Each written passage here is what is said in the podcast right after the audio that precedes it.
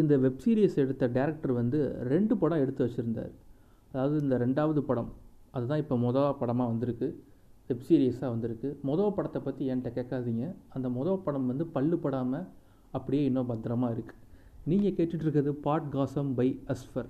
என்னடா நீ பேசுகிறது ஒன்றுமே புரியலையே, ஆனால் ஏதோ ஒரு குறியீடு மாதிரி இருக்குது, குறியீடாக இருக்குது அப்படின்னா அதுக்கு முக்கிய காரணம் குறியீடுகளின் குவியல் தான். நம்ம விஜய் வரதராஜ் அவர் தான் அந்த கேட்டன் குத்துக்கு பத்து படத்தோட டேரக்டர். குறியீடுகளே ஃபுல் டைம் யூடியூப் ஜாபாக தான் அவர் முன்னாடியிலேருந்து பண்ணிகிட்டு இருந்திருக்காரு. பட் அப்போ பார்க்குறவங்களுக்கு என்னடா டெம்பிள் மங்கீஸ்னால் சும்மா அப்படியே கெட்ட வார்த்தை தானே பேசுவாங்க, ஒன்றுமே இருக்காது அப்படின்ட்டு நான் காலேஜ் படித்த டயத்துலேருந்து நான் சேனலில் பார்த்துட்ருக்கேன். ஸோ அப்படின்னு நல்லா நினைப்பாங்க. பட் அதுக்குள்ளே நிறையா அரசியல் குறியீடுகள், நிறையா சர்க்கசம், இதுதான் டார்க் காமெடி அப்படிங்கிறது இப்போ தான் நிறைய பேர்த்துக்கு தெரிஞ்சிருக்கு. பட் டார்க் காமெடி பண்ணாருன்ட்டு அவரே எனக்கே தெரியல அப்படின்னு சொல்லி அவரே சொல்லியிருந்தார் ஒரு பேட்டியில். டார்க் காமெடி டேங்கு அதெல்லாம் அப்போவே பண்ணிட்டார் மனுஷன். அதாவது நம்ம அந்த காலத்தில் யாஹூ மெயிலு ஜிமெயில் ஓப்பன் பண்ணிகிட்ருப்போம், Vijay the mass, Vijay the boss அப்படின்னு செவன் எயிட் சிக்ஸ் அப்படின்னு போட்டு நான் மெயில் ஐடி ஓப்பன் பண்ணிகிட்ருக்க அந்த காலத்திலேயே விஜய் வரதராஜ் வந்து யூடியூப்பில் ஓப்பன் பண்ணி சும்மா தன் ஸ்டோரேஜ் பண்ண வீடியோஸை ஒரு ஸ்டோரேஜ் டிவைஸாக பயன்படுத்திகிட்டு இருந்திருக்காரு யூடியூப்பை. ரெண்டாயிரத்தி பத்தொம்போதுலேயே பைசா கோபுரம் அப்படின்னு சொல்லிட்டு ஒரு ஒரு இண்டிபெண்டன்ட் ஃபிலிம் ஒன்று எடுத்துட்டார் அப்போவே. பார்த்துக்கோங்க அப்போவே எவ்வளோ பெரிய ஆள் அப்படின்ட்டு. ஸோ வந்து நான் காலேஜ் படிக்கிற டயத்தில் வந்து கம்மியான சேனல்ஸ் தான் இருக்கும், அவ்வளோதான் நாங்கள் பார்ப்போம் எங்கள் காலேஜில். பார்த்திங்கன்னா அப்போ வந்து புட்சட்னி இருந்துச்சு, டெம்பிள் மங்கீஸ் இருந்துச்சு, அதுக்கப்புறம் பேராசெட்டமால் பணியாரம்னு ஒரு சேனல் இருந்துச்சு. ஸோ இந்த மாதிரி சேனல்ஸ் தான், ஒரு வியர்டான சேனல்ஸ் தான் அப்போ பார்க்குறது உண்டு. ஸோ அதுக்கப்புறம் தான் நம்ம எம்ஜினா, எருமசாணி, அதுக்கப்புறம் பொம்மை விற்கிறதே ஃபுல் டைமாக பார்த்துட்டு இருந்து பார்ட் டைமில் ரிவ்யூ பண்ணுற நம்ம ரிவ்யூவர்ஸு, அதுக்கப்புறம் இப்போ அஜித் விஜய் ரசிகரெல்லாம் வெறி கொண்டு தேடிட்டு இருக்க ஒரு ரிவ்யூவர், அதுவும் இல்லாமல் எவன் ப்ளூ சட்டை போட்டாலும் அடிக்கிற ஒரு ரிவ்யூவர். அந்த காலத்திலே அஜித் விஜயெல்லாம் ஓட விட்டுட்டு இருந்தார், அப்போவே கத்தி துப்பாக்கியே போட்டு மிதி மிதி மிதிச்சுக்கிட்டு இருந்தார் ரிவ்யூவில். ஸோ அப்போல்லாம் எவன் யூடியூப் பக்கம் போனான், அதனால் அப்போவே அடித்து உடச்சிருப்பாங்க அவரை. ஸோ அந்த மாதிரி நிறைய சேனல்ஸ் இருந்துச்சு. இப்போ உள்ள யூடியூபர்ஸு, இப்போ உள்ள ஏற்கனவே இருந்த யூடியூப்லாம் பார்த்திங்கன்னா மெட்ராஸ் சென்ட்ரல் இருந்தது அப்போது. அதுக்கு முன்னாடி இப்போ பிளாக் ஷீப்பாக இருக்காங்கள்ல, அதுக்கு முன்னாடி அவங்க ஸ்மைல் ஸ்மைல் சேட்டையாக இருந்தாங்க. ஸோ இந்த மாதிரி தான் யூடியூப் வரலாறு. லைக் பண்ணுங்கள், ஷேர் பண்ணுங்கள், கமெண்ட் பண்ணுங்கள் அப்படின்லாம் அந்த டெம்பிள் மங்கீஸ் வீடியோவில் எங்கேயுமே இருக்காது. ஸோ அவங்க பாட்டு வீடியோ வந்து இஷ்டத்துக்கு எப்போயாவது ஒரு மாதத்துக்கு ஒருக்கா வரும், மைக்கு சரி இருக்காது. ஸோ இந்த மாதிரி ஏகப்பட்ட ட்ரபிள்ஸ்லாம் இருக்கும். இப்போ உள்ள யூடியூப் மாதிரி மீரா மிதுனை அப்படியே நம்ம பப்ளிசிட்டி டிசைனாக யூடியூப்பில் பண்ணிகிட்ருக்கார் ஒருத்தர். அதாவது யூடியூப்பில் மீரா மிதுனுக்கு பிஆர்ஓவாக வேலை பார்த்துட்டு இருப்பாங்க சில பேர். அதெல்லாம் தாண்டி கிரிஞ்சுங்கிற வேலையை கிரிஞ்சாக்குன்னு ஒருத்தர் இருக்கார். இன்னும் லைட்டாக ஒரு மாதிரி பிரியாணி சாப்பிட்டது நினைக்கிறேன், லைட்டாக ஒரு மாதிரி தொண்டையை கவுது, ஓகேங்களா? ஸோ இந்த இந்த மாதிரி நிறைய பேர் இருக்காங்க, அப்படியே நம்ம சொல்லிகிட்டே போகலாம். ஃபன்மேலான்னு ஒரு ஆப் இருக்குது, அந்த ஆப்பை வச்சு நான் நிறையா காசு பார்த்துட்டேன், நீங்களும் காசு பார்க்க மாட்டீங்க, எப்படினாலும் அதை ஏமாற்றிட்டு தான் போவான் அப்படின்ட்டு ஆப்பை வச்சு நிறைய பேர் சம்பாதிச்சிருப்பாங்க யூடியூப்பில். அது மாதிரி நான் ஒரு படம் எடுக்கிறேன், ஷார்ட் ஃபிலிம் படம் பண்ணுறேன், இண்டிபெண்ட் ஃபிலிம் படம் பண்ணுறேன், அதுக்கெல்லாம் எனக்கு வந்து நீங்கள் டொனேட் பண்ணுங்கள் அப்படின்னு சொல்லி காசை வாங்கிட்டு படம் எடுக்காமல் ட்ரெய்லர் எடுக்காமல் சப்ஸ்கிரைபர்ஸை பரிதாபமாக விட்டுட்டு அந்தோ பரிதாபம் அப்படின்னு இருக்கிற யூடியூபர்ஸ் மத்தியில் அவங்களே ஒரு கண்டென்ட், அவங்களே ஒரு வெப் சீரிஸ் எடுத்து அதுக்கப்புறம் ஒரு ஓடிடியில் அப்ரோச் பண்ணி உண்மையிலே வேறு லெவலில் கொண்டு வந்திருக்காங்க. குத்துக்கு பத்து அப்படின்னு நம்ம கண்டிப்பாக சொல்லி ஆகணும்.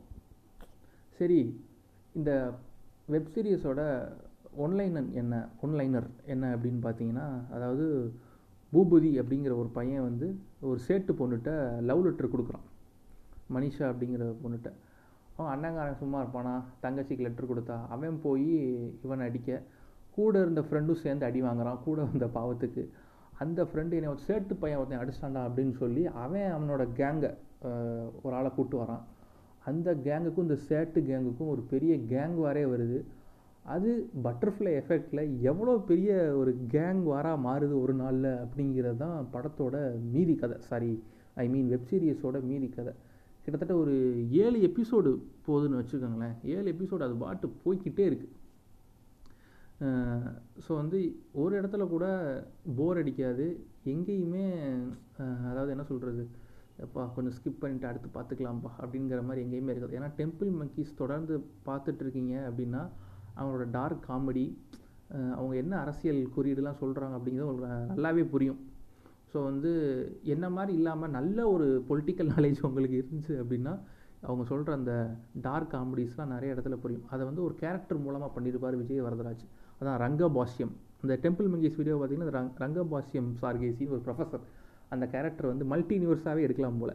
ஸோ வந்து அவரை வச்சு நிறைய பொலிட்டிக்கல் சட்டையரை டேரெக்டாகவும் இன்டேரக்டாகவும் அடிச்சிருப்பார். நிறையா குறியீடுகள் இருக்குது. எக்ஸாம்பிளுக்கு சொல்கிறேன் பாருங்களேன், அவர் ஃபோன் பே ஃபோன் பேசிகிட்டே வருவார் ப்ளூடூத்தில்.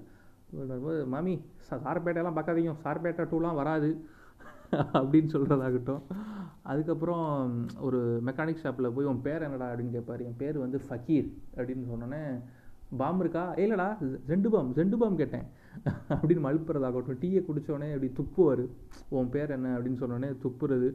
கடைசி கிளைமேக்ஸ் அந்த நெருங்கியில் கடைசி எபிசோடில் நீங்கள் ப்ரொஃபஸர் உள்ளே வந்தீங்கன்னா ரங்கபாஷ் ஏதோ ஒரு ஆள் கேட்பார், ஏ உள்ளே வராதா, இதெல்லாம் உள்ளே வர்றது ஏன்டா, நீ வந்து நாங்கள் தானடா உங்களை கேட்கணும், நீ ஏன்டா எங்களை கேட்குற அப்படிங்கிறதாகட்டும்.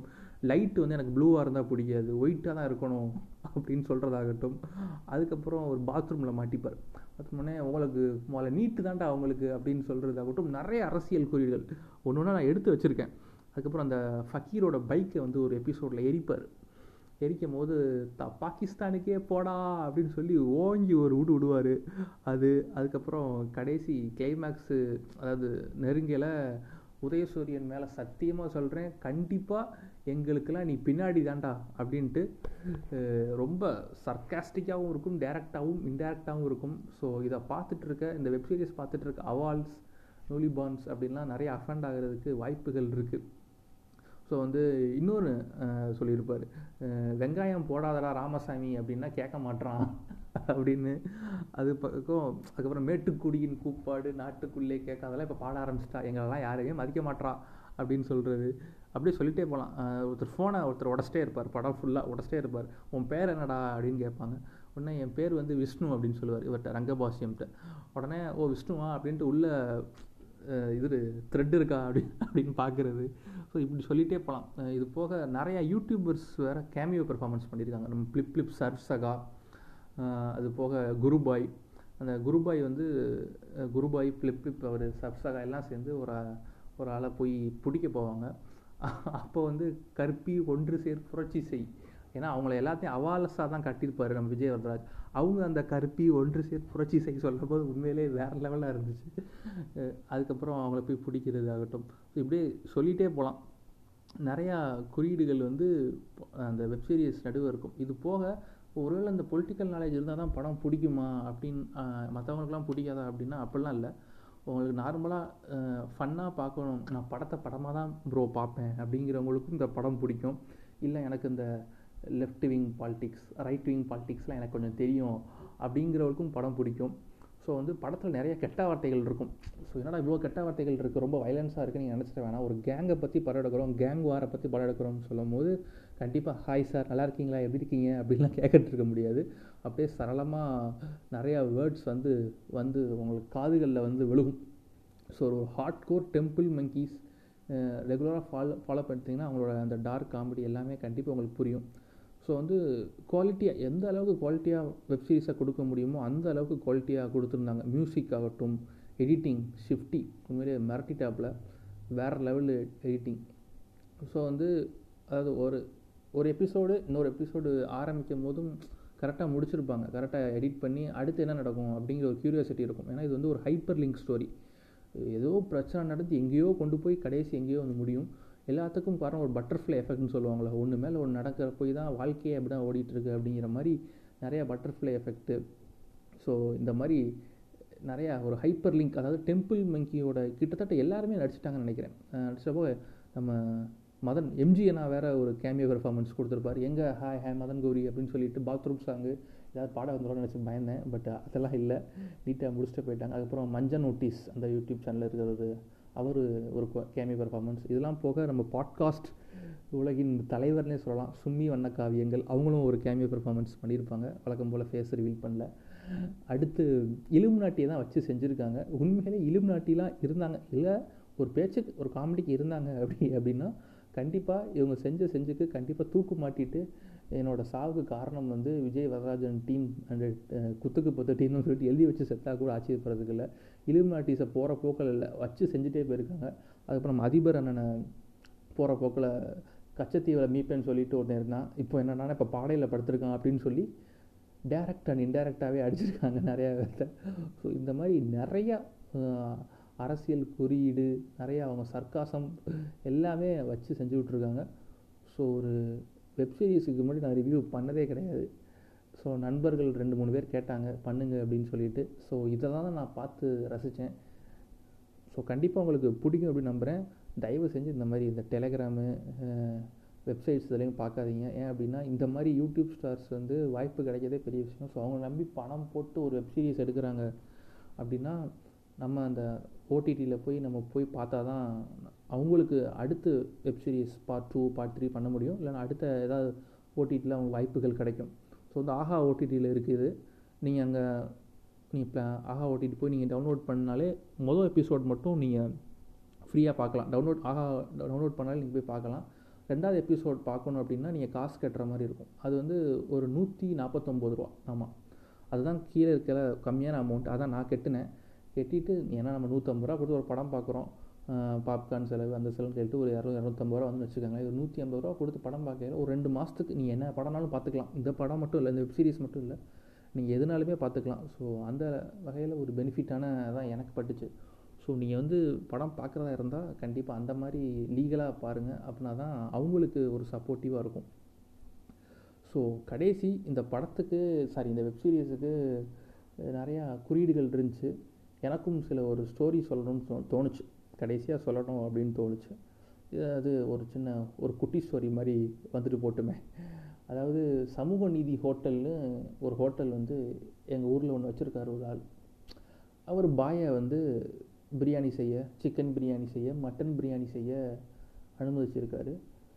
பட் ஆனால் சரி இன்னும் பீஃப் பிரியாணி செஞ்சால் இன்னும் நல்லா இருக்குமே அப்படின்னு சொல்லி அந்த பாயும் இன்னொருத்தங்க நிறையா மக்கள்லாம் யோசிக்கிறாங்க. பட் இதில் பீஃப்லாம் வைக்கக்கூடாது, ஸோ வந்து கண்டிப்பாக ஹோட்டல் ஓடாது அப்படின்னு சொல்லி மழை வந்து ஹோட்டல் நின்றும் அப்படின்னு சொல்லி சமூக நீதியை சூப்பராக நிலைநாட்டியிருக்காங்க. ஸோ சமூக நீதி ஸ்டாங்ஸில் போய்கிட்டு இருக்கு. ஸோ கண்டிப்பாக விடியல் ரொம்ப அழகாக இருக்குது. So Dravid model, Ganguly model இந்த மாதிரி என்ன மாதிரினாலும் வந்தாலும் சமூக நீதி ரொம்ப சூப்பராக இருக்குது இப்போதைக்கு. Tata bye bye, see you.